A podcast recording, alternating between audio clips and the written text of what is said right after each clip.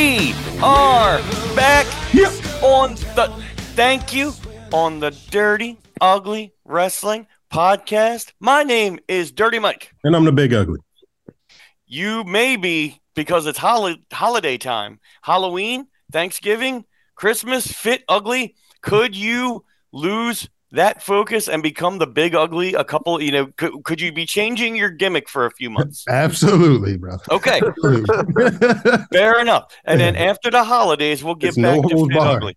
right it, it's uh, you know uh, you'll still you'll be fit ugly we'll make those new year's resolutions um but i'm dirty i guess no matter what i haven't changed my gimmick in seven years so i need to take a bath apparently um so hey this is uh this is fun man i'm excited you know this is an old school episode we got we got here today this is november 2023 um, holiday time. Let's let's welcome our special guests. I mean, they, they they're with us a lot, so they're still special. But let's welcome them in. First of all, um, you know, I don't know the the gimmick may change, but the the gentleman is always the same, and I use gentleman not loosely because it, he is the king of non social media. Oh, Hashtag man.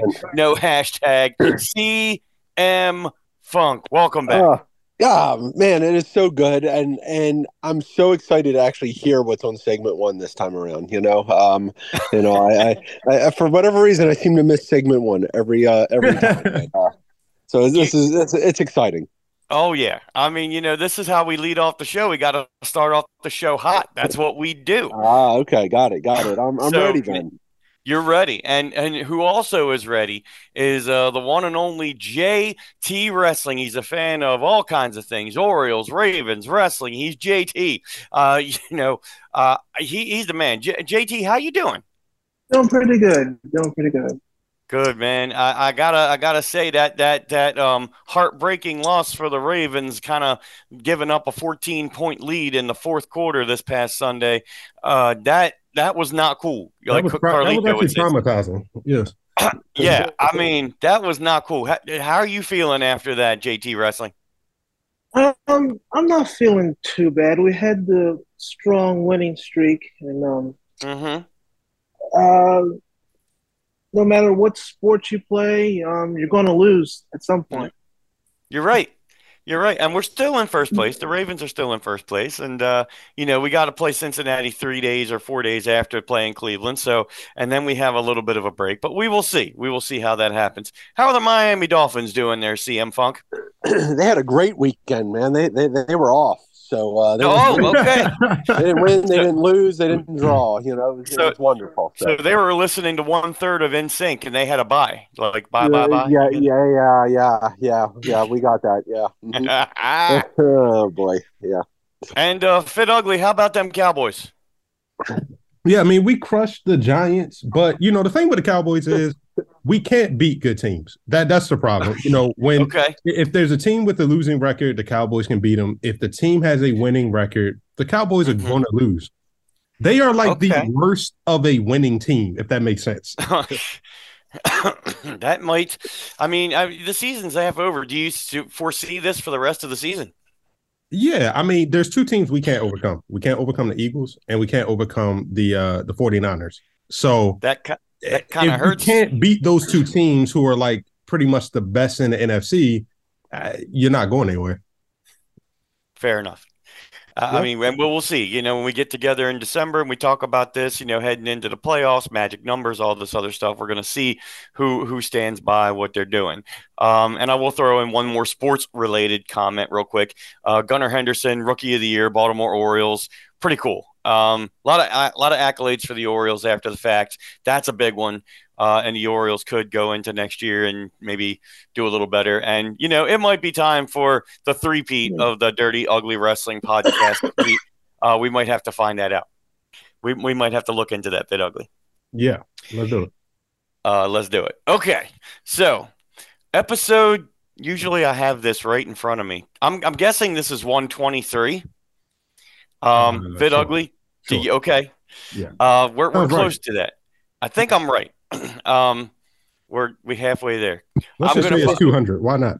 I mean, no, no, no, no, no, no. 200 is going to be big. When we hit that in 2020, uh, 2032, uh, you know, it's going to be big. And, uh, we'll and that, there. that's when I quit. That's when. No, there is no quit in. we we we we we just do a we just do an intro and a deuces and we Yeah. out. Like, that's it. We will have the record for the Yeah. shortest podcast ever.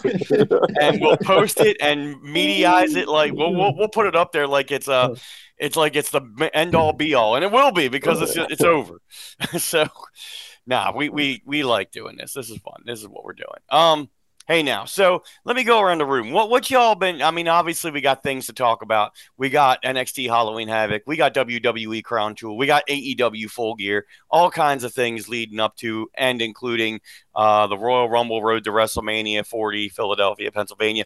Lots of different things, but let's start with Fit Ugly. Um, any any tangents, any key words? anything to start off with? Um, you know, I don't have any real tangents. I, I should have came in uh prepared with my tangents. However, I Okay. will say, I how are you guys feeling about Survivor Series? Like, I feel like Survivor Series needs to be revamped. Okay, I just go, don't go a little further in that. I don't, I'm not, for some reason, like, you know, Royal Rumble, no matter how many years in a row, what I'm always excited for Royal Rumble. I am never excited for Survivor Series. Huh? And, and it's like, I don't know if this, it, it- to me, I think Survivor Series, in my opinion, has gone the way of like King of the Ring, where Mm. at one point, like maybe in the 90s, it was like, it was a cool concept, but now I just don't, I I just don't be feeling it. But I could be alone here, and that's fine. But I'm just like, for it to be like the big four, it is the least of the big four that I look forward to. Okay. So you you might uh, you know if you happen to skip it on uh, the 26th of November, it's not going to hurt your feelings. Yeah, I mean, I'm going to watch it, of course. Okay. Yeah, I mean, yeah.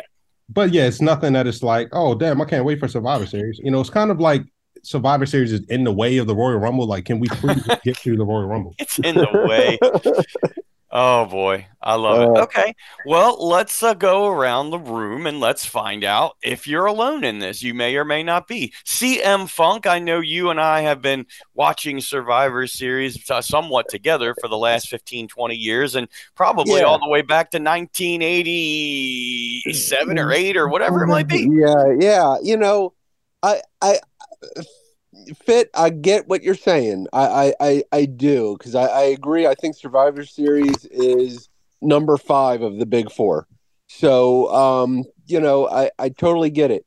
I think the problem with Survivor Series, they got away from what Survivor Series was, and and you know they don't do the Survivor Series matches anymore.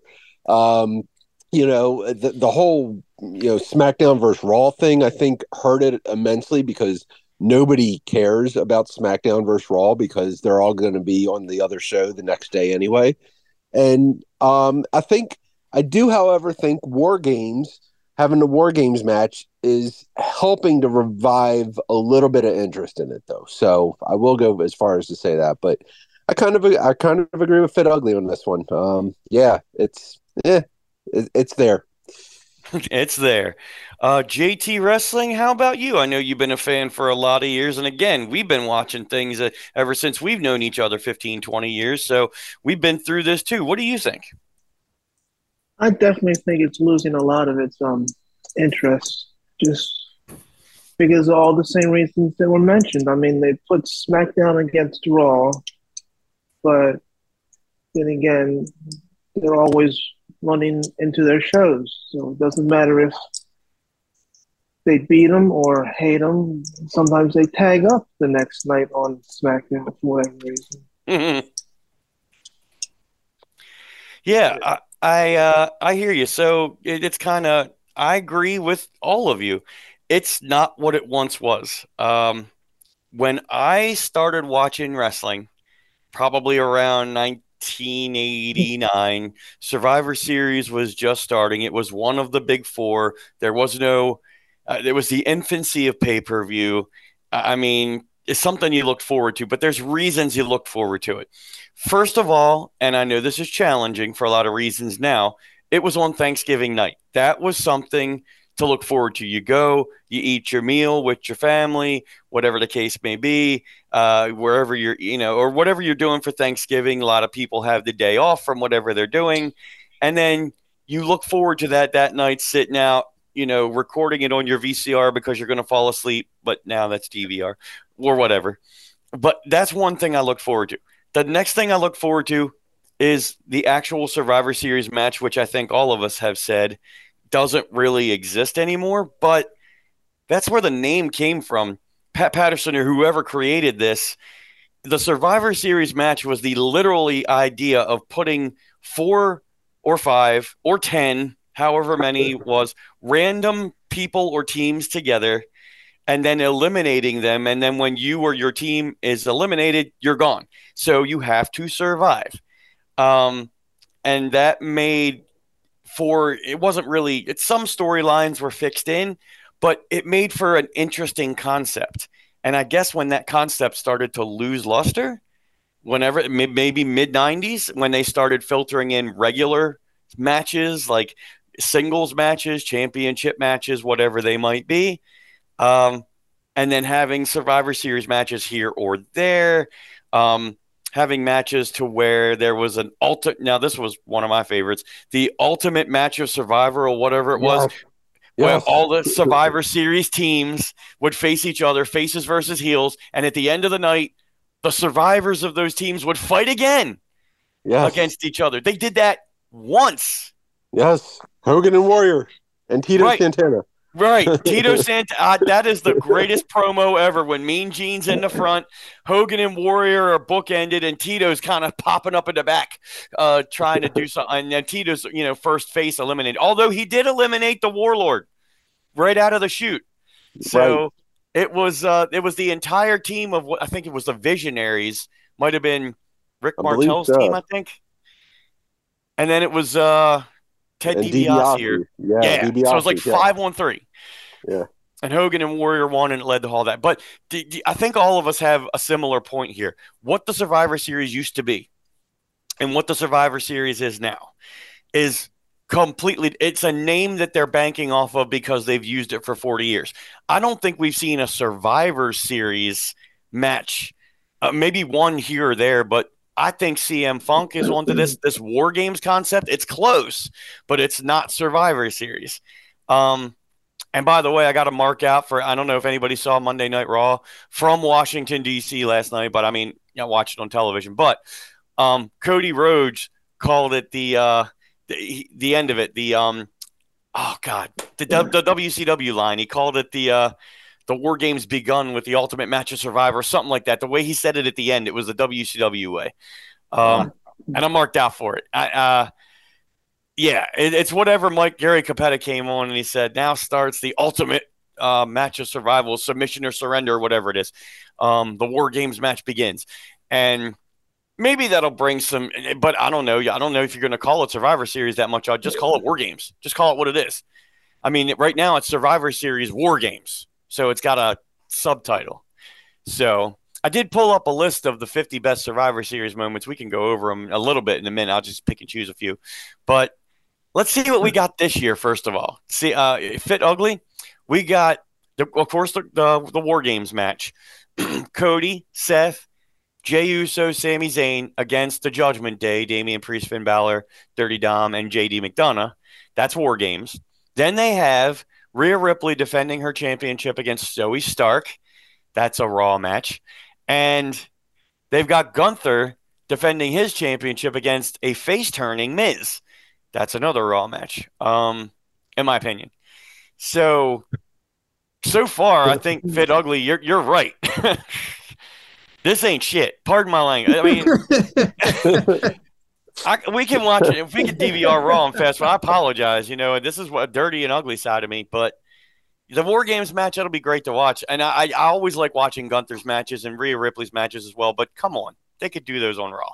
That's there's no build up for that. You know what I mean? Yeah. do, you do you agree, Fit Ugly, that the War Games could save this particular show, or maybe even the Survivor Series in general?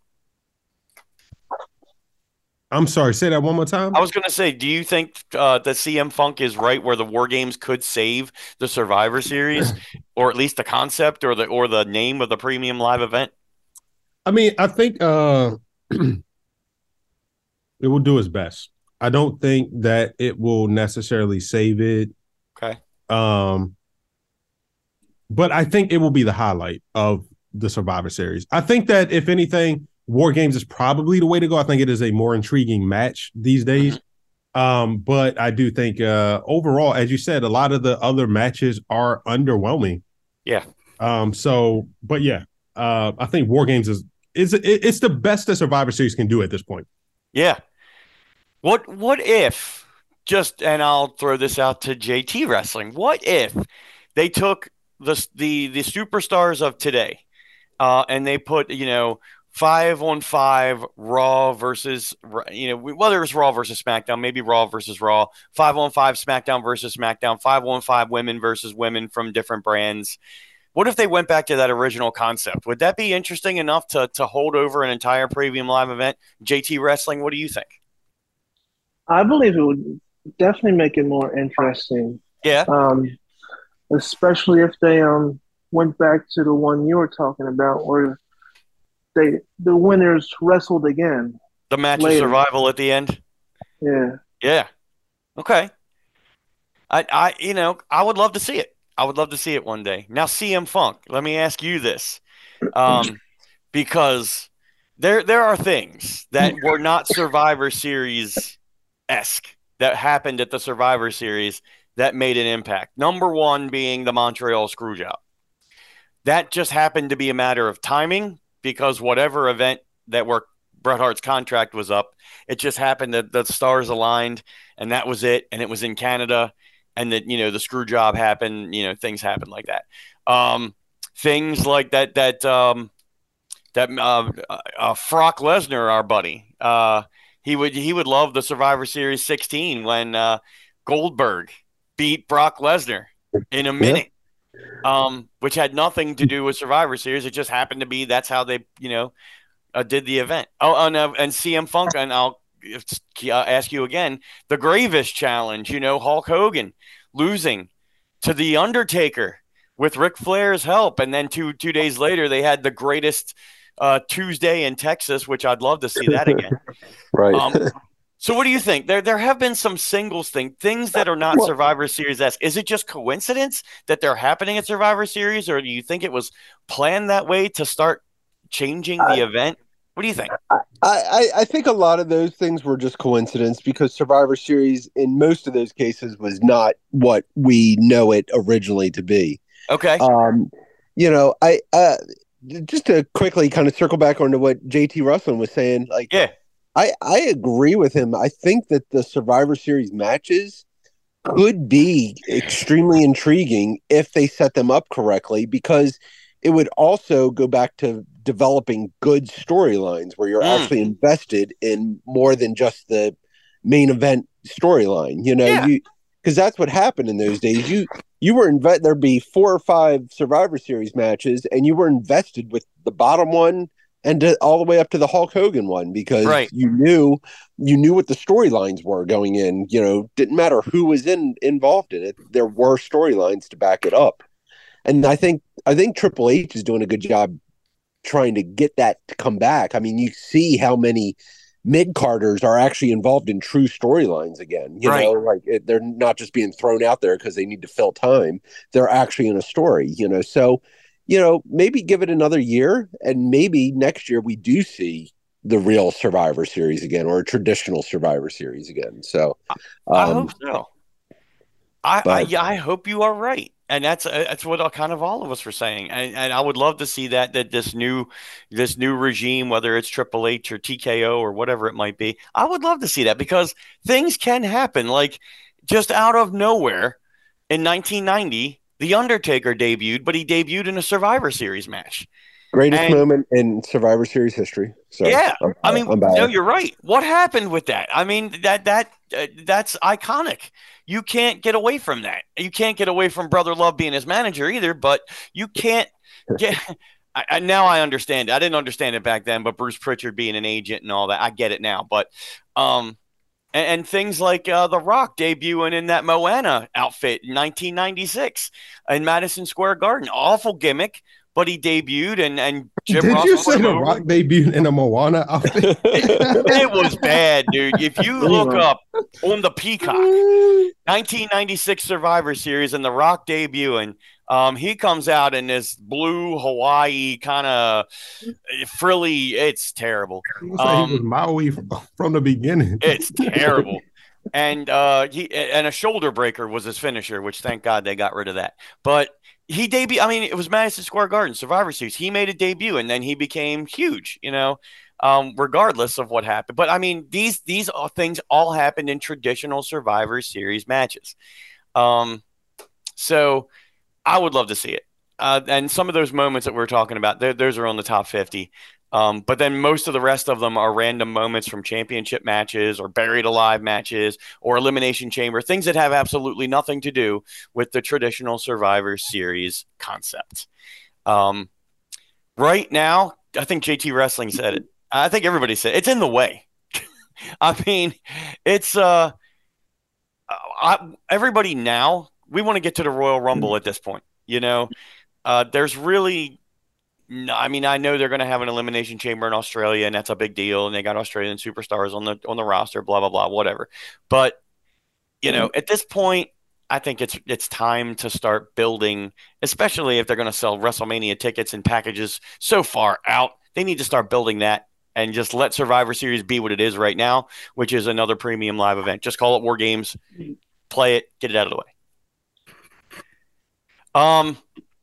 Anyway, that's a good tangent, Fit Ugly. Good job. I know you weren't prepared for that. yeah, no. Uh, but yeah, I mean, I'm glad to know that we all have a mutual disdain for Survivor Series. now, for anybody that's in the WWE listening to this, we are not not we're not right. We're not wrong. We're just fans. We're just not a fan of non-traditional Survivor Series stuff.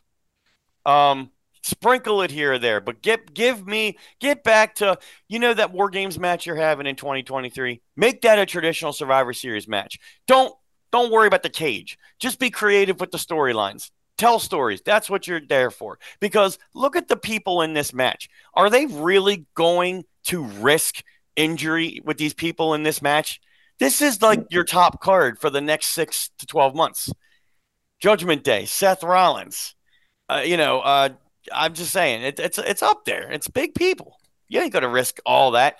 Put put some NXT. You know that's what I really liked the NXT concept doing Survivor Series. I'm sorry, War Games because they will kill themselves almost. You know in big stories, high spots, and those were the matches that were really really good. Those War Games matches. Um, but anyway, well, I, hey, I, I, just want to throw something out there to see what you know, what everybody what everybody thinks. So, throw it. Um, so obviously they teased a fifth member of Judgment Day being involved in the War Games match. Um, ah, and all with uh, the the Big Scott, um, you know, yeah. Drew McIntyre, shaking so, the hand of Rhea Ripley at the end of the night. Right. So that would mean you need a fifth member on the other side of the team. Mm of the match. So I know there's a couple of rumors out there, and I don't know what anybody's heard, but uh, would be interesting to get any takes out there. You know, I heard that this Survivor Series happens to be at the United Center in Chicago. I heard yep. that. that is that is true. I, I heard that, and the United Center in Chicago for pro wrestling in the last couple of years has had a couple of big events uh, on the back of somebody from Chicago. Um, could that happen?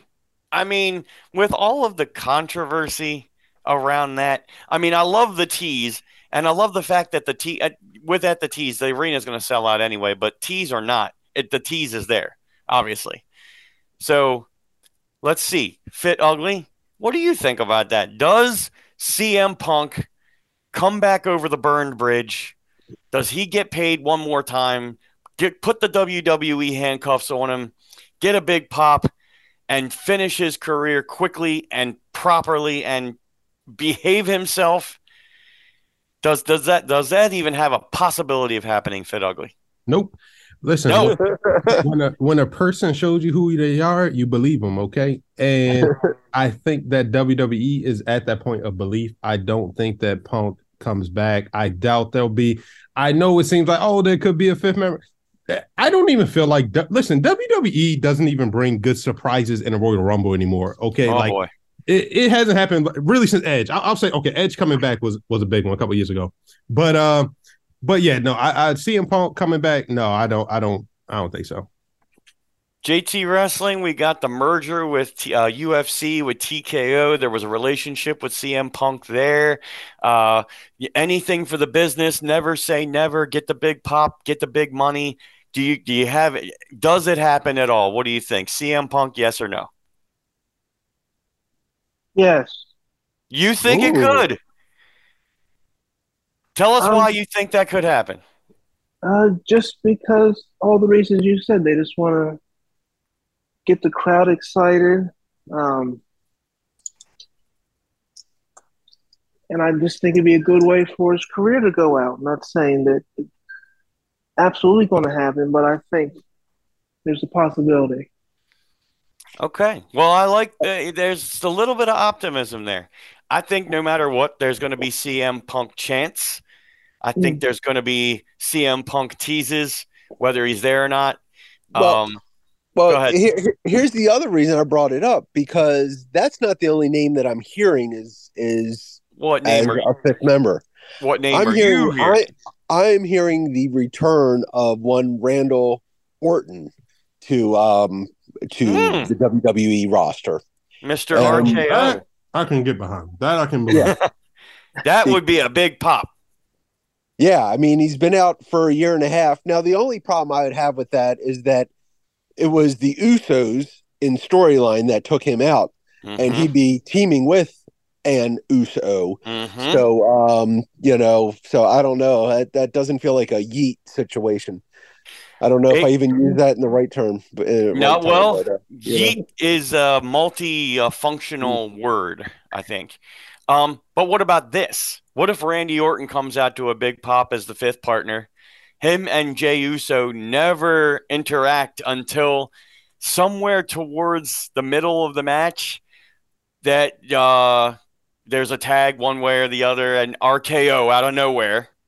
You know, Randy Orton just comes back to this big face pop, big face this, and he was big face before with Matt Riddle, who's Ah. gone. One and he RKO's Jey Uso and walks out. Just walks out on the team. He's not there to do anything except get his revenge because I like that. and that will push Jey Uso in a single storyline with Randy Orton, which could give the rub to Jey Uso big time. How about it? I I like that. That that that's good booking right there. So um, Yeah. hopefully, uh, yeah, hopefully Trips is uh, listening to our podcast. Hopefully they're listening to that part. Listen, we are Um, ranked number eight on best wrestling. Well, right. That's right. We still got all that, uh, and I got to go confirm those numbers again. We might be even higher at this point. So the, the problem is there's only seven days in the week, so Trips Trips is running out of days to listen to us. You know. Yeah. so, uh, Yeah, there's content every day. Um, now, I mean, yeah, obviously Randy Orton coming back is is a huge possibility. Um, that could be saved for a Royal Rumble pop, but people might al- almost be expecting it for that. So if they if he's ready now, I think that would be a beautiful thing um, Yeah. to to help give that match some push, Survivor Series some some pop, and uh, I would love to see it go down that way. And, and or he could just be a face all the way through and do that on Raw the next night, or or whatever it is, you know. Um, just so you don't piss off the building, because obviously the War Games match would be last. Um, but that doesn't have to be the final spot either. That could just happen in the middle of the match, and Orton could walk away, and the faces still could win somehow. So, um, but Jey Uso does not. so that's great because Jey Uso is kind of right now very ambiguous. We don't know who he's friends with, who he's not, who trusts him, who doesn't. I think it's a pretty cool extension of the things that happen because of the bloodline storyline. I think that's pretty cool. Uh, let's see. Oh, okay. This segment is not over yet, but we'll get there. Let's just let's talk about Jey Uso for a minute. You know, you got Jimmy in and out of the bloodline on SmackDown with Paul Heyman, Solo, Roman from time to time. What is what is Jey Uso now? Regardless of this possibility, what we just said, is could is he main event Jey Uso? I mean, uh, he's obviously in a main event match with a bunch of other people, but could he be main event Jey Uso in a singles capacity? And I'll start with Fit Ugly. What do you think of main event Jey Uso? Go ahead. Pretty much what you're asking is, is he an actual main event guy? Is is he or could he be? I think he's still main event right now because I think him coming off the bloodline stuff that's still pretty relevant.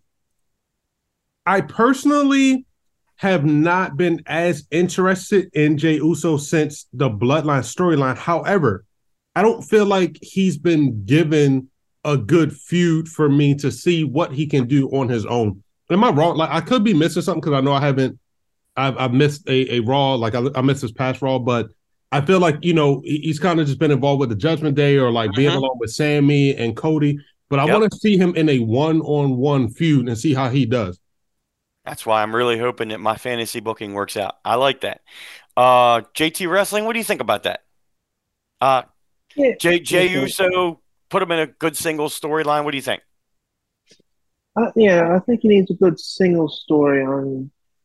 Hopefully, it'll come true. and It'll be Orton, um, but just find anybody. I, I would pretty much say.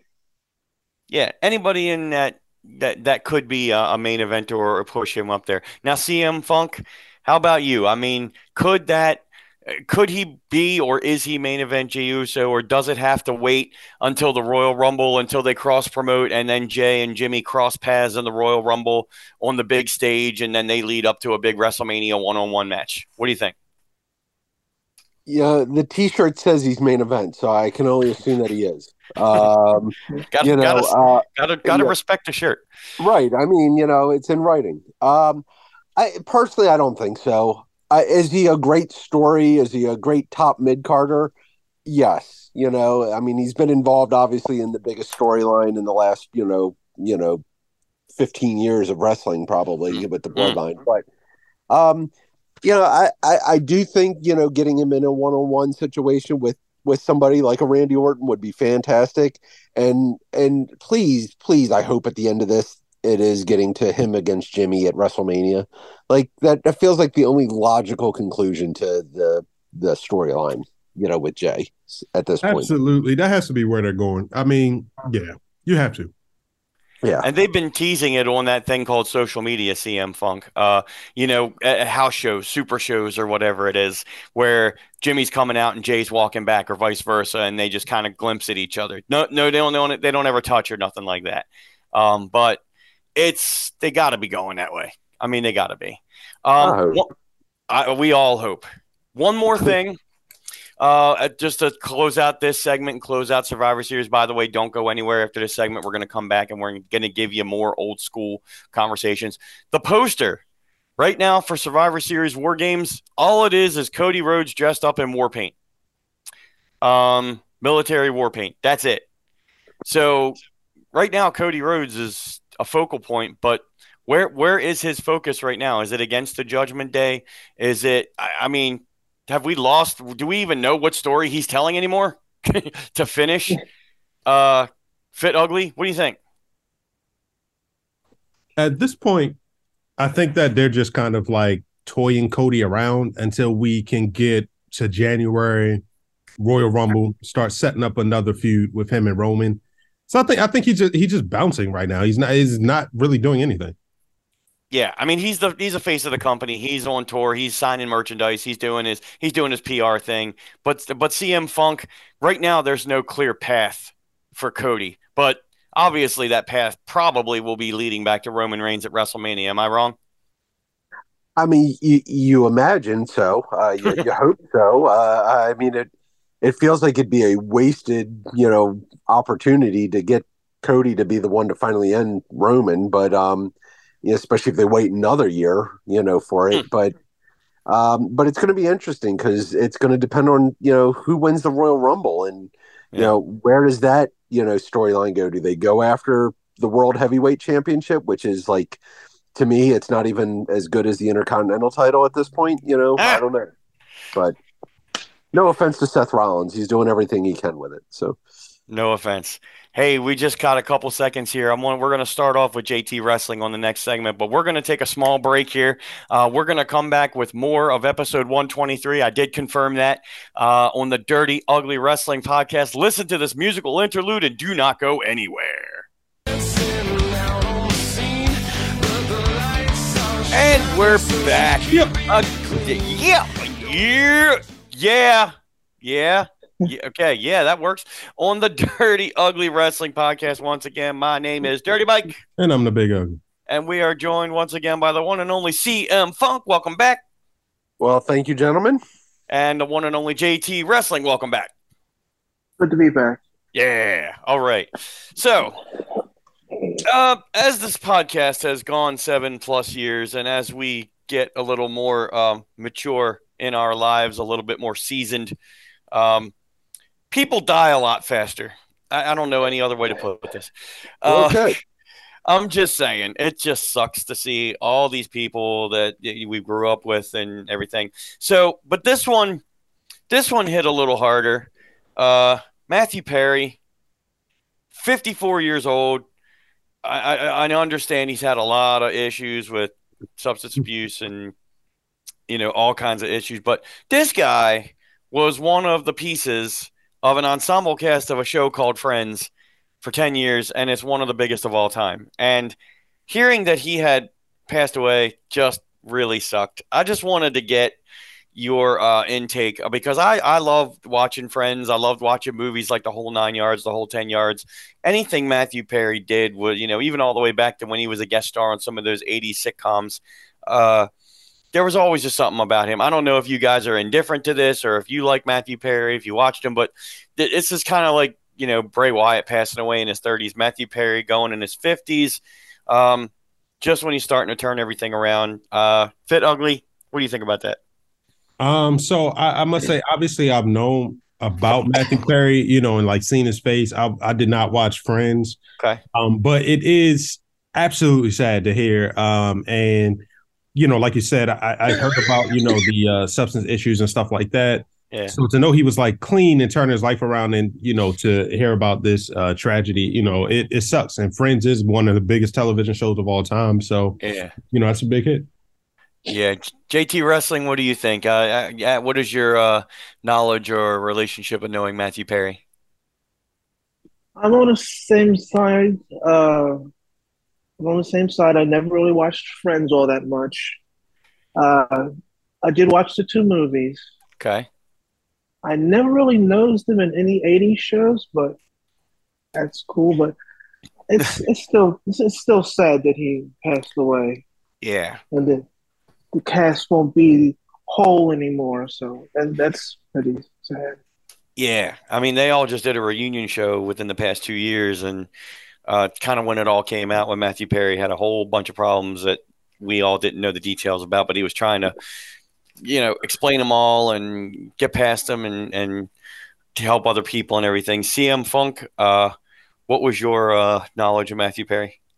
Yeah, I mean, I'm kind of, kind of in the same boat. You know, I, I on on the fringe watched Friends and things like that and all. But um, yeah, I mean, it's just it's just sad and it's unfortunate, and um, you know, you just uh, you just hope and pray that he's now at peace and you know, and and doesn't have to fight those demons any longer. So Truth. Very true. And we're all friends here, which which is where I kind of bring that up because uh, you know we all do our own things in life. We all you know get older, but we all try to live our best life, and we all try to you know meet up once a month to uh, discuss wrestling this way, and we all try to hang out once in a while. And you know this is all good. You know we're all we all got our lives, but uh, it's it's important to to keep keep everything going, live your best life, and and uh, make sure you're hanging with the people that uh, mean the most to you. So that's why I appreciate this uh, and doing this for so long. And something that started with just, you know, me and Eric uh, has come up to, you know, we, you know, we had Jam and Jason in there for quite a lot while. You know, shout out to him; he's a busy man. You know, but then CM Funk joined the party, and then of course JT Wrestling, and we're all kind of regulars at this point, and we appreciate it. Um, not only we appreciate everybody in the uh, Dirty Ugly Wrestling family out there listening to us on every platform that I won't promote right now. But I'm just seriously, it's uh, it sucks. Matthew Perry was very talented, very creative, very funny. Um, but like uh, CM Funk just said, hopefully he's in a you know a place where he's not suffering uh, from demons, and that people can now continually remember him in a positive light. So, um, also Richard Moll, um, that played Bull on Night Court, passed away uh, not too long after that. Which uh, he was in his 80s, so it was a little bit more. I couldn't believe he was life. 80. I couldn't believe he was 80 years old. I was like, I, oh my goodness. I didn't realize he was that old. That means when he was doing Night Court, he was in his 40s or 50s, right. uh, which I wasn't believing because I thought he was like in his 20s. so, I mean, but he was also a very, uh, very good actor. Um, stage, screen, uh, bit parts in movies, big parts in TV. Um, very nice guy, from what I understand. Um, you know, and he was up there, you know, 80 plus years, lived his best life. Uh, no controversy that around him, but it was also, you know, just kind of sucked to see him pass away as well. So, um, but we can honor the ones who have passed and we can continue to celebrate the living. So that's what we'll do. Um, speaking of which, uh, we can also celebrate the ones who are all elite. And see, see, that was a segue. That's what we do. Um, so, uh, you know, um, AEW is is doing its thing. Uh, so much content, so much television. We we talk about it all the time. They've got a pay per view, which is actually a pay per view, coming up. Not two in one month, but just one.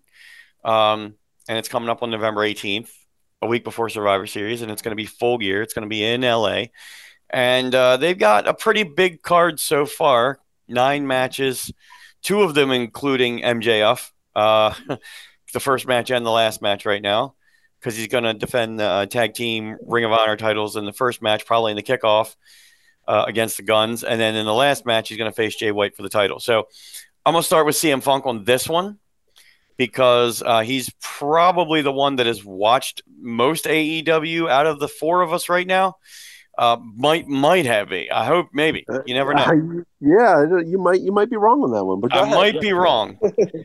uh, but maybe you might be a little bit more in tune. But if you're not, I mean, I got it pulled up on the old uh, Google machine so we can figure out what's going on. The biggest thing that has happened in the last month since we've all talked is Sting announced that he's going to retire, and he said when, and it was going to be in March of 2024 at that uh, at that pay per view at that point in time, and that's also when Ric Flair came out and uh, was a big surprise to uh, guys, Tony Khan has signed him to some sort of Legends contract. I don't know what for, but we'll see. But CM Funk, well, what do you Rick, think about? Go ahead.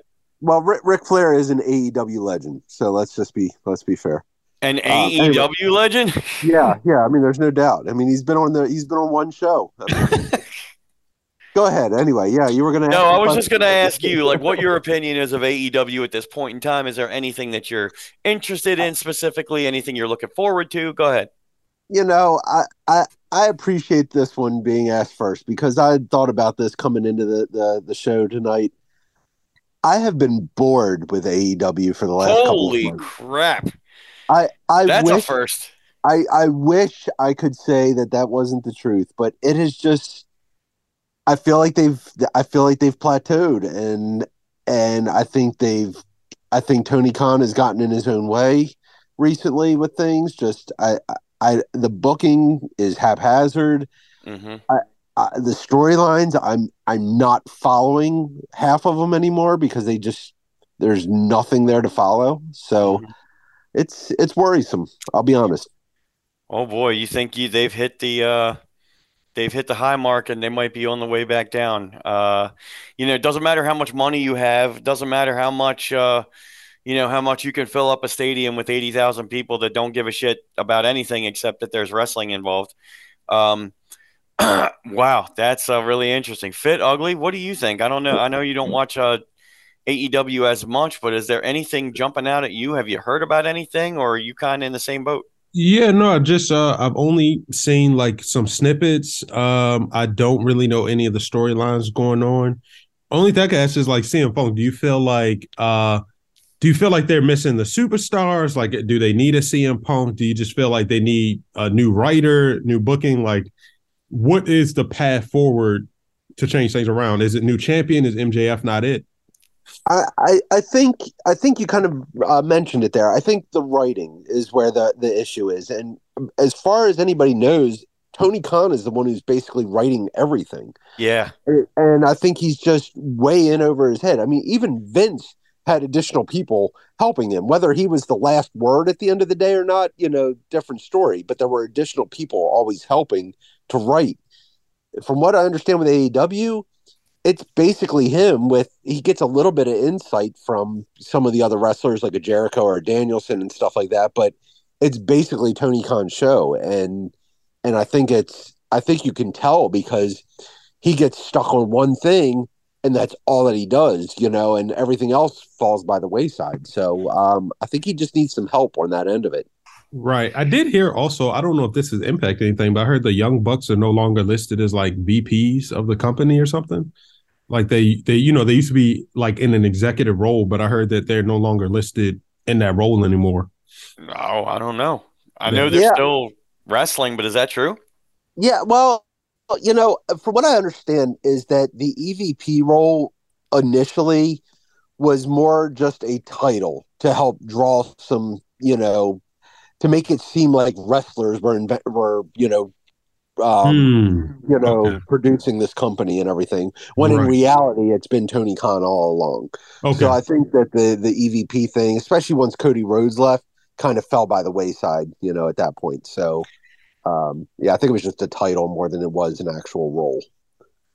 That's interesting too because I think AEW was kind of still pretty, you know, new and hot, and it's the new cool thing to watch and the alternative and all this kind of stuff. But when Cody jumped, it's kind of like AEW had certain things that were interesting and exciting, but once those certain things stopped, or once there was controversy or whatever, uh, I don't know. It just it's hit or miss. There's there's little things now that are interesting, but not as much. JT Wrestling. I don't know how much AEW you're watching, but I know you've watched. Uh, you know, we've all been together watching pay per views and stuff, and they've been pretty entertaining. But are are uh, is everybody right? Have they gone as far as they can go? And are they? Do they need a shot in the arm? What's going on here?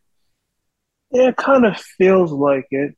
Like they've lost momentum. I mean, I guess the biggest thing other than MJF, um, Samoa Joe gave up his title just yeah. so he could just so he could go for the championship. I guess that's like I mean, I've never heard of that, so I mean that's something interesting. Yeah. That I saw when I was watching and I was mm-hmm. intrigued me. I mean, I'm I can see you can only be champion for so long of a smaller title. So I guess it was just his way of saying, "This is it. I'm focusing on the main title." Yeah.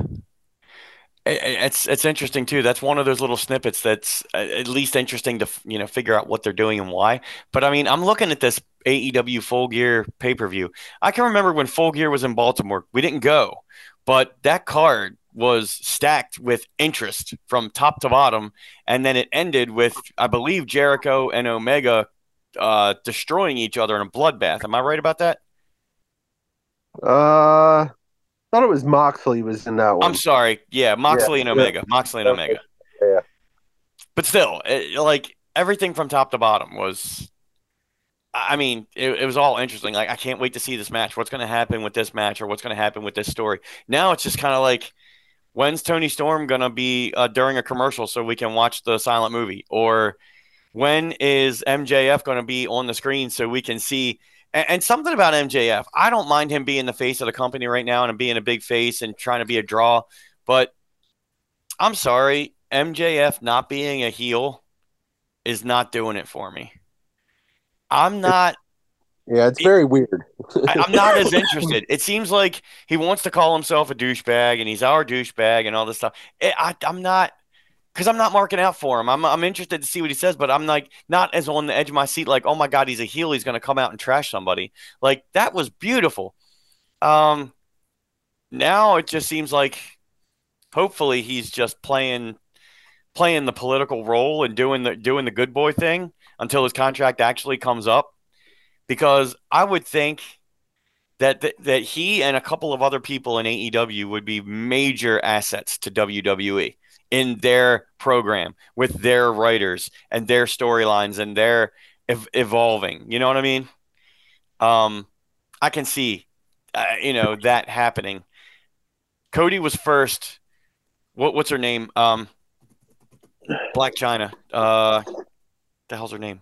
I can't remember now. She's been all over AEW TV, but she when she Oh, jumped, uh, Jade Jade Cargill. Jade Yeah. Cargill, thank you, or Black Goldberg. I'm sorry, um, Goldberg. Yeah, and uh, but it seems like if they want to take the major talent, like the young people or the people that can make the most impact, the WWE will certainly you know reach out and do it. And then it seems like everybody else is going the other way. Sting, Adam Copeland, Ric Flair, Christian Cage, Jon Moxley, uh, you know, anybody who couldn't make it in uh, NXT or anybody who couldn't make it in, in Ring of Honor, who, you know, whatever the case may be, uh, Big Bill, uh, you know, uh, Malachi Black, uh, you know, all these, you know, Cash Wheeler, Dax Hargo, even though they're awesome and I love them, but, you know, it's, it seems like they're all going backwards. Um, so good luck to AEW. I don't know if we'll all be purchasing or investing in the pay per view. Maybe we'll continue to watch Dynamite, Rampage, Collision, all this other stuff, uh, and we'll see what happens. Maybe they'll do a little better. Uh, hopefully they will, but it's still something to watch. But WWE has potential if they can get past the Survivor Series hump. Okay, enough about that. Let's um let's go recent WWE and let's just kind of go over a couple things that have happened. Um, so most recently, uh, and we'll we'll start with NXT Halloween Havoc. They split it up over two weeks uh, on the, the USA Network, and they had uh, a bunch of different things happening. Uh, they had about eight matches or segments on both shows. Uh, even in that little 500 seat arena, everybody dressed up in costumes. They made it really, you know, colorful and creative. Um, it's it's still standing out as a different product from the WWE product, but it's kind of like it's still WWE product. It's not as underground as it used to be. It's I'm not following it as much, but it's interesting to watch enough, even if they don't have the Undertaker, John Cena, LA Knight, all those people. Uh, did anybody watch any of Halloween Havoc before I get into this? I did not. Um, yeah, NXT has just not been on my radar. Okay, JT. No, it's not been on my radar either. Okay, CM. Surprisingly, I actually watched a little bit of Halloween Havoc both both weeks. So, Okay. uh, yeah. I watched a little bit of it as well. Um, so let me ask you, since you watched it, um, what stood out to you of the things that you saw? What was, like I said, the thing for me was the costumes and the, you know, the creativity and things like that. There was a couple matches that stood out, but go ahead. What did you think? Uh, Shotzi and Scarlett dressed as the Ghostbusters. That, Yes. that pretty much, yeah, pretty much stood out for me. But um, uh, I liked how they yeah, changed their costumes like every segment. I mean, yeah, yeah, that, was- that awesome. cool, Yeah, but they did was- show up in the Ecto one. That was, They, they did exactly. badass. Yeah, it was it was fun, and that's what wrestling is supposed to be fun. Yeah. and all. So I don't that that that's kind of what really stood out for me. There were some decent stories that were being told, and especially like getting into the whole Carmelo trick thing and stuff like that. So, hmm um, but um, but yeah, you know, fun. pretty good, pretty good stuff. Um, Car- Carmelo Hayes and Trick uh, Trick Williams and that whole thing is is pretty interesting. Von Wagner and uh, Bron Breakker uh, and Mr. Stone, uh, all kinds of interesting things. Becky Lynch is, I guess, back on the main roster. Primarily, she was down there to help give uh, Lyra Valkyria um, a push. Actually, probably to give the rub to a lot of people that she faced when she had that title. Um, and, and I'd say some of the matches are, are pretty good. They got the right announced team. They got Vic Vic Joseph and Mhm. Booker T. no, um, Booker T needs to go. Booker T is Yeah, he's Is- not a great announcer, man. Love No. Booker, but he's not. No, it's not. I mean he's a he's a color guy, and I don't mean he's a colored guy. He's a color guy, uh, but he's he, he's I don't know. He likes to hear himself make up weird, stupid things. He does. I was okay with the shucky ducky quack quack whatever thing. That was great. Everything after that though, just it's too much. He's kind of playing the heel right now too. Uh, I don't mind his ad libs when uh, what's the guy comes out? Trick Trick Williams, whatever. Yeah. But yeah. he's he's kind of playing the heel too. I mean, Booker T is, you know, he's a legend. He's a Hall of Famer. He, you know, whatever. But it's it's interesting enough to he, he at least puts emphasis in what he's doing, even if it's weird, even if it's whack. He believes it. He believes in what he's saying at least. so, um, but I mean, just watching and listening, it, it's it's kind of exciting. Uh, they have good microphone control in that arena because you can, you know, you're not overhearing different certain things like bumps and things like that. But everybody's working real hard. Um, Dominic Mysterio and, and uh, the Judgment Day have been up and down, kind of helping out. Dominic Mysterio may still be the North American champion. I do not know. Um, the Creed brothers came up to the main roster. Am I right about that? He is. Yes. Yes. Okay. Um, and you know, uh, Ilya Dragunov, I just he's like the mini Gunther. Like this guy is like stiff. Uh, he works his ass off. He makes everything believable.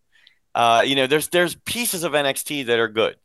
Um, just hopefully when they bring people up to the main roster, they don't change them. Like the Creed brothers are fantastic in the ring. They don't really have a gimmick per se, but they're good in the tag team thing. And with the tag team now with uh, DIY, Johnny Gargano and Tommaso Ciampa teaming up again, I'm hoping we could see some NXT tile style tag team matches on the main roster. So just want to put that out there. Um, and the NXT is going to be doing the Dusty Rhodes Memorial Tournament again, uh, tag team tournament. Like you know, they're trying. Shawn Michaels and that team down there, they're working hard with the two hours a week that they have. Um, they're doing the best they can.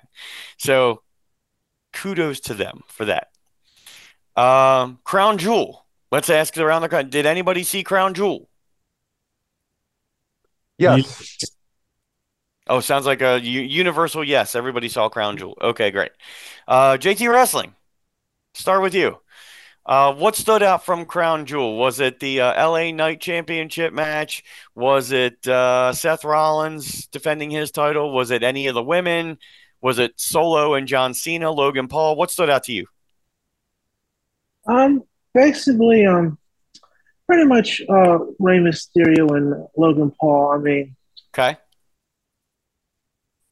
Um, You- you- I mean, he won, but but he sort of had to win. Okay. So you, you're okay with Logan Paul being the U.S. champ? Yeah, it's not a major belt, so it's it's good to give him a belt and let him be himself and say, "Look, I am the best." Um, so I'm Okay. okay with it. Okay. So that is one- it is Go it ahead. sad that I had forgotten Rey Mysterio was the champ, and then this quickly I forgot Logan Paul was the champ or is the champ? Is that bad? Nope. Okay. That's that's not sad. That's I mean, honestly, if Gunther hasn't been the champion for 400 days, I wouldn't know he's champ. But uh, U.S. title kind of fell by the wayside. But now with Logan Paul doing it, um, maybe it'll be a little bit more interesting just to have him be a champion, like uh, JT Wrestling said. Um, we'll see. CM Funk, what stood out to you? Obviously, it wasn't the U.S. Championship match. Um, no, I didn't even know that happened. Uh, no, um, honestly, the thing that stood out to me the most was the Seth Rollins Drew McIntyre match. Like, Wow. I, I was impressed with the effort. Not that the two of them are not fantastic, you know. So, Mhm. you know, I shouldn't be surprised by it, but Right. their match to me stole the show. Like, I was the best match of the night, and Okay. You know, and um, and their their storyline is actually the Drew McIntyre storyline actually intrigues me quite a bit. You know, um, the whole him kind of being the in between heel and, and face, and now you know, uh, apparently aligning with Judgment Day, and like the whole way they've gotten to it and on it, you know, kind of went through that whole match, and um, it, it- that that just it was really good, and it, sadly it set the bar so high as the leadoff match that the rest of the show is kind of a whimper for me. Yeah. Yeah, the thing about that too is is uh you know Seth the, the whole story about Shinsuke in the back and Seth in the back and Drew with the back and then Rollins selling it all the way through the match even with the moves and the move sets and then after the bell rings he's miraculously healed. Well, you know that Um that's right. That's wrestling. yeah, it's pro wrestling. That's what it is. Uh, but anyway, no, I agree. That was a great match. Um, and uh, I enjoyed, and I do enjoy. We, we we talked about it on the podcast actually, probably in the last year that Drew McIntyre is kind of getting a little stale. We need to figure out something to do with him. Do we give him a title? Do we don't? I think this is a good good spot for him to be a little character creative right now. So that's Agreed. good. Uh, very good. How about you, uh, Fit Ugly? What stood out to you from the Crown Jewel? From Crown Jewel, yeah, I think uh, two things. Number one, it being uh, Logan winning, as we as we were just talking about. Uh-huh. Um, I think he's going to be good for the uh, the the belt, the United States Championship. Good. He's already started his like social media photo photo shoot he did. Oh yeah, with the belt. So um, that's a big deal. Yeah, and uh, of course, L.A. Knight uh against Roman, which I was looking forward to talking to you guys about, and what you guys thought about L.A. Knight. Is he a top guy in the making? Can he hold his own? Did he hold his own? Well, give us your opinion, and then we'll go around the room and we'll figure that out. Yeah, no, I think I think he held his own. Uh, I think he looked good in the match. Um, you know, huge pop for him in Saudi Arabia. Um, yeah, I think he's got it. I, I, have heard that there's been some, I guess, back backstage heat, so to speak, with him in the rumor mill. Mm. Um, so I don't know, like where you know where they're going to take him, but yeah, I think I think he's got it. What do you think, CM Funk? Did he do a good job in that main event match? Yeah, I mean, it was booked perfectly. You know, it, it was booked. I think even the way we talked about it on the last podcast too. Mm-hmm. You know, um, we knew it'd be kind of a screwy finish, which you know every Roman Reigns match is. So right. Um, you know, but yeah, I mean, uh, L.A. Knight certainly did not come out any worse. You know, for for losing a match. You know, he he's still he's you know we'll see when he's on SmackDown again. Does he get the huge pop? Then there's your answer. You know, so. Yeah, and he actually did because uh, he came out and he, you know, he didn't really cry over the spilt milk. He just went on with what he was doing that night, and he said he's not done. So, uh, still big pop. Uh, I think he's still going to sell some tickets. I think he's still going to uh, be interesting on television ratings. Uh, I think he did a good job, and it, yeah, like you said, it was booked perfectly. Um, we kind of knew how it had to come, it had to come out. Um, he, LA Knight is a good basic in ring performer. There's nothing that overly stands out about him as an in ring performer. Um, but he can what the tools he does have, he knows how to use within the story he's trying to tell. So he did a good job. JT Wrestling, what do you think? Roman Reigns kept the title. Paul Heyman uh, at his side. LA Knight, did he do a good job? What do you think? Yeah, he definitely did a good job, and I mean, uh, he like Roman always has to have someone interfere. So I mean, yeah. it didn't make LA Knight look weak. It just made him look like the rest of Roman Reigns' opponents, losing to the rest of the bloodline. Yeah. And it's interesting too that LA Knight. There was the last match. That crowd was hot, actually, pretty much all the way through the mat, uh, the night. Um, and it, it the LA Knight pop works overseas. You know, they they did show that it doesn't just it's not just an American thing. It's not just a fluke. It does work uh, in other markets. So I think it would it could continue to work. Now, will he continue to get pushed for a title? Probably not right now. Not the not the uh, Roman Reigns title. Probably not. I don't. I think that was a one off for now, um, and we'll see what happens but I think he's going to be a big player uh, as far as live events, um, premium live events, and I think he's going to hold his own for a while, which is good. The match that stood out to me, this is I don't know, maybe you guys will agree or you won't. Solo and John Cena. Um, now, granted, John Cena is 46 years old. Um, the the storyline kind of coming in where John Cena said, "I have to win." Um, interestingly enough, the SAG strike is over, so John Cena and all of them have to go back to work, like actual work. but so I mean, Solo. it, basically, it was a squash. It was a Brock Lesnar squash on John Cena. Um, John Cena got a few licks in, but basically he was there to put Solo over, and he did it. And but John Cena was protected because I think he took like 10 Samoan spikes to the throat before Solo even attempted to pin him. So I don't think it hurt Cena at all getting that beat, but I think it does kind of give the rub to, to to Solo, and it's it's good. I mean, that's a good thing. And uh, John Cena came in and did his job. Will we see him again on SmackDown, or will we see him again until he gets another break from whatever he's doing acting? Maybe, maybe not. I don't know. But I think John Cena came in and did a good job in the past couple of months with what he what he had to work with. I don't know. Do you guys agree with any of that, like with the Solo rub or the John Cena uh, John Cena work rate in the past couple months? Anybody, throw it out there. You know, I I I I, I enjoyed having John Cena back. This coming from like the you know one of the biggest John Cena haters out there and all. Right. I enjoyed having him back. He it was fun to have him there. I don't think Solo got a rub from that match. Really? Like I think it was overbooked too much. Hmm. Like had he beaten John with one Samoan spike, yeah. I think that would have been enough to put him over. But to do it 10, it just made it seem like, oh, it's it's super Cena. You know, he's you know, you gotta get him down, so you gotta overdo it Okay. and all. Um, I thought it was overbooked actually, and, and it took me out of the match um at Really? the end of it. Yep. Huh. I mean, okay, fair enough. I see your point. Um, maybe two or three spikes, maybe not ten. Um, I don't know if that's solo just Yeah. showing I'd I have dominance. max. Yeah. You know, is that what it is? Is it is it solo Show and dominance, saying, "Hey, I got him here. I'm gonna beat him until he's done." Like, or did they come back and tell the story now that that's how John Cena's gone for a while? I don't know. I mean, what, go ahead, Fit Ugly. What do you think about this? No, yeah, I completely agree with uh CM Funk. It was just it was just a bit too much. I said, you know, I, my thing was like two two max. You know, should have been should have been it to put uh Cena away. Okay. Um. So yeah, that's that's where I stand on. it. Okay. I guess the old school wrestling fan in me is thinking that if Solo Sikoa is smart to the business and watches the product, which we all say they should watch wrestling, um, they know that John Cena is Super Cena no matter what. So he's not going to go down with just one finisher. Um, so instead of giving two or three, he gives 10. So I, I don't know. We'll see how Solo comes out of it. Solo could be the next big thing next year. Um, we'll see. JT Wrestling, what do you think about John Cena and this whole thing?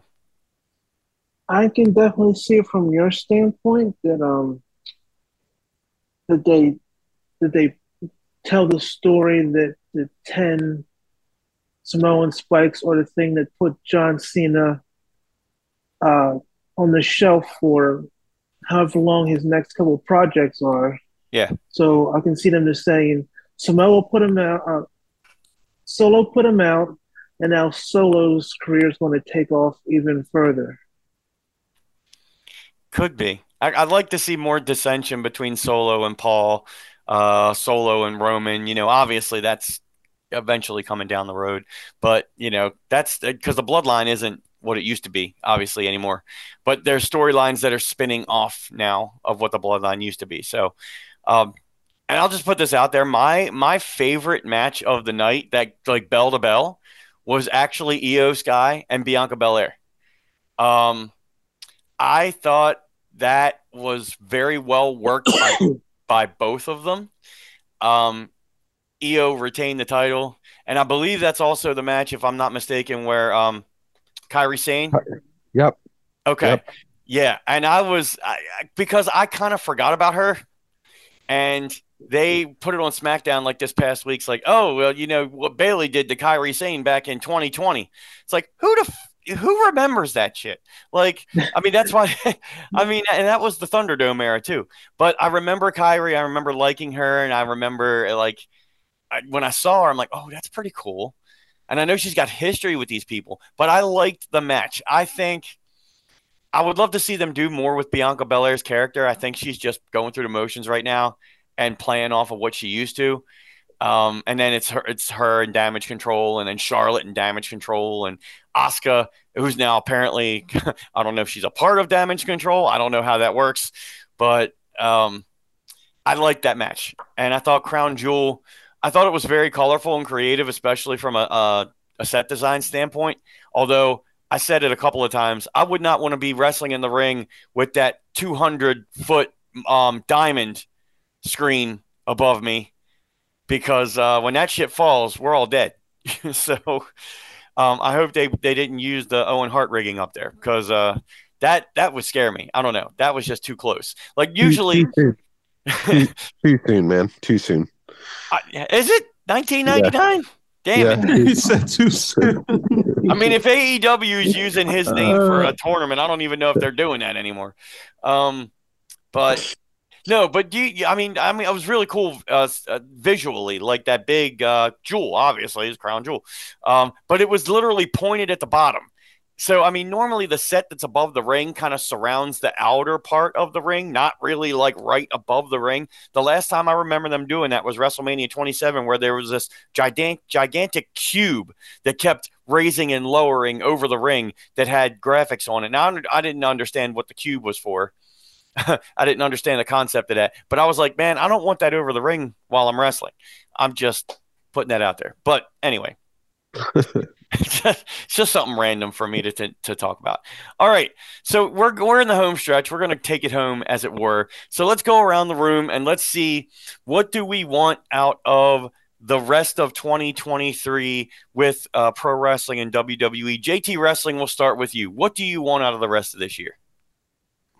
Um, I'm just looking forward to seeing what Logan Paul does with the U.S. title. Um, thinking maybe um,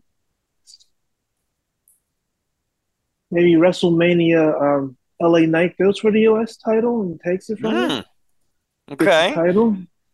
Um, that's just about it. That's all I can think about right now. Okay. Fair enough. CM Funk, what would you like the rest of this year to be like? I I would I would love for AEW to not be boring. Like I really would, because I you guys know I am a, I am a big AEW fan. Otherwise, Yeah. but it has really disappointed me the last couple months, and and I just I just um when I wake up on Christmas morning, I want to unwrap a box and it to be an exciting AEW product. That's that's what I want. So Oh, okay. yeah, there We're- you we'll- go. We'll try to find that on AEWshop.com for you. Right, right. Uh, and we are not promoting that. Um, Fit Ugly, how about you? We're going to have one more podcast probably in the mid of, middle of December where we're going to wrap up this entire year, the greatest hits of 2023. We'll go back and talk about our guests and and our and our stories and, and our tangents. But what would you like to see out of the rest of this year? Um, I like to see a new heavyweight champ. Rollins ain't doing it for me. So, Ooh. Yeah. All right. All right. yeah. um, yeah, I just don't feel. I, I I don't. I don't know what it's been, man. He just. I, I don't know. I'm like, maybe I, I- maybe Rollins like needs a stable behind him or something. But yeah, his his run as the champ has just been underwhelming to me. I, and I don't feel like he's done much for that title at all. I was gonna say, is it is it him or is it the title itself that? May, really- and it could be it could be the title. It could be that Roman is such a strong WWE champion that it's impossible for that title to measure up. yeah. And so that could be it. But if there's a person that could potentially get to have it compete with the W with uh Roman's belt, it's it's not Rollins right now. Not from what I'm seeing. Gotcha. Yeah. And for me, I would like to see, I'll bank off of that. I would like to see Roman Reigns' work rate go up. Now, I know I'm asking for a lot. I don't know what this box under my tree would look like, or if it even would come at Christmas, or I'll have to wait till January for the Royal Rumble for it, um, or the road to WrestleMania. But whoever takes Roman down, I would like to see Roman. I don't care if he cheats to win, he has all the bloodline to win, whatever. I just want to see his work rate. I want to see him on more television shows. I want to see him contributing to more storylines. I want to see him contributing to other character development. I want to see the Roman Reigns that has been this strong champion for so long and not the guy that's been, you know, here and then takes a two month break, here then takes a three month break. I want to see more consistency. But what if he's what if he's battling leukemia again, and that's why he's taking all this time? Wouldn't I feel cer- bad? I certainly hope that's not the case because if that's the case, he's working his ass off battling leukemia. But I would think if that's the case, he wouldn't be on TV at all. But you never know. But here's what I want to see. I want to see you all have a happy Thanksgiving. I want to thank everybody on the Dirty Ugly Wrestling podcast, and we will see you all in December. Thank you very much. As we take it home, three, two, Gobbledygooker. one. Deuces. Deuces. And that was a great Survivor Series moment. Damn right.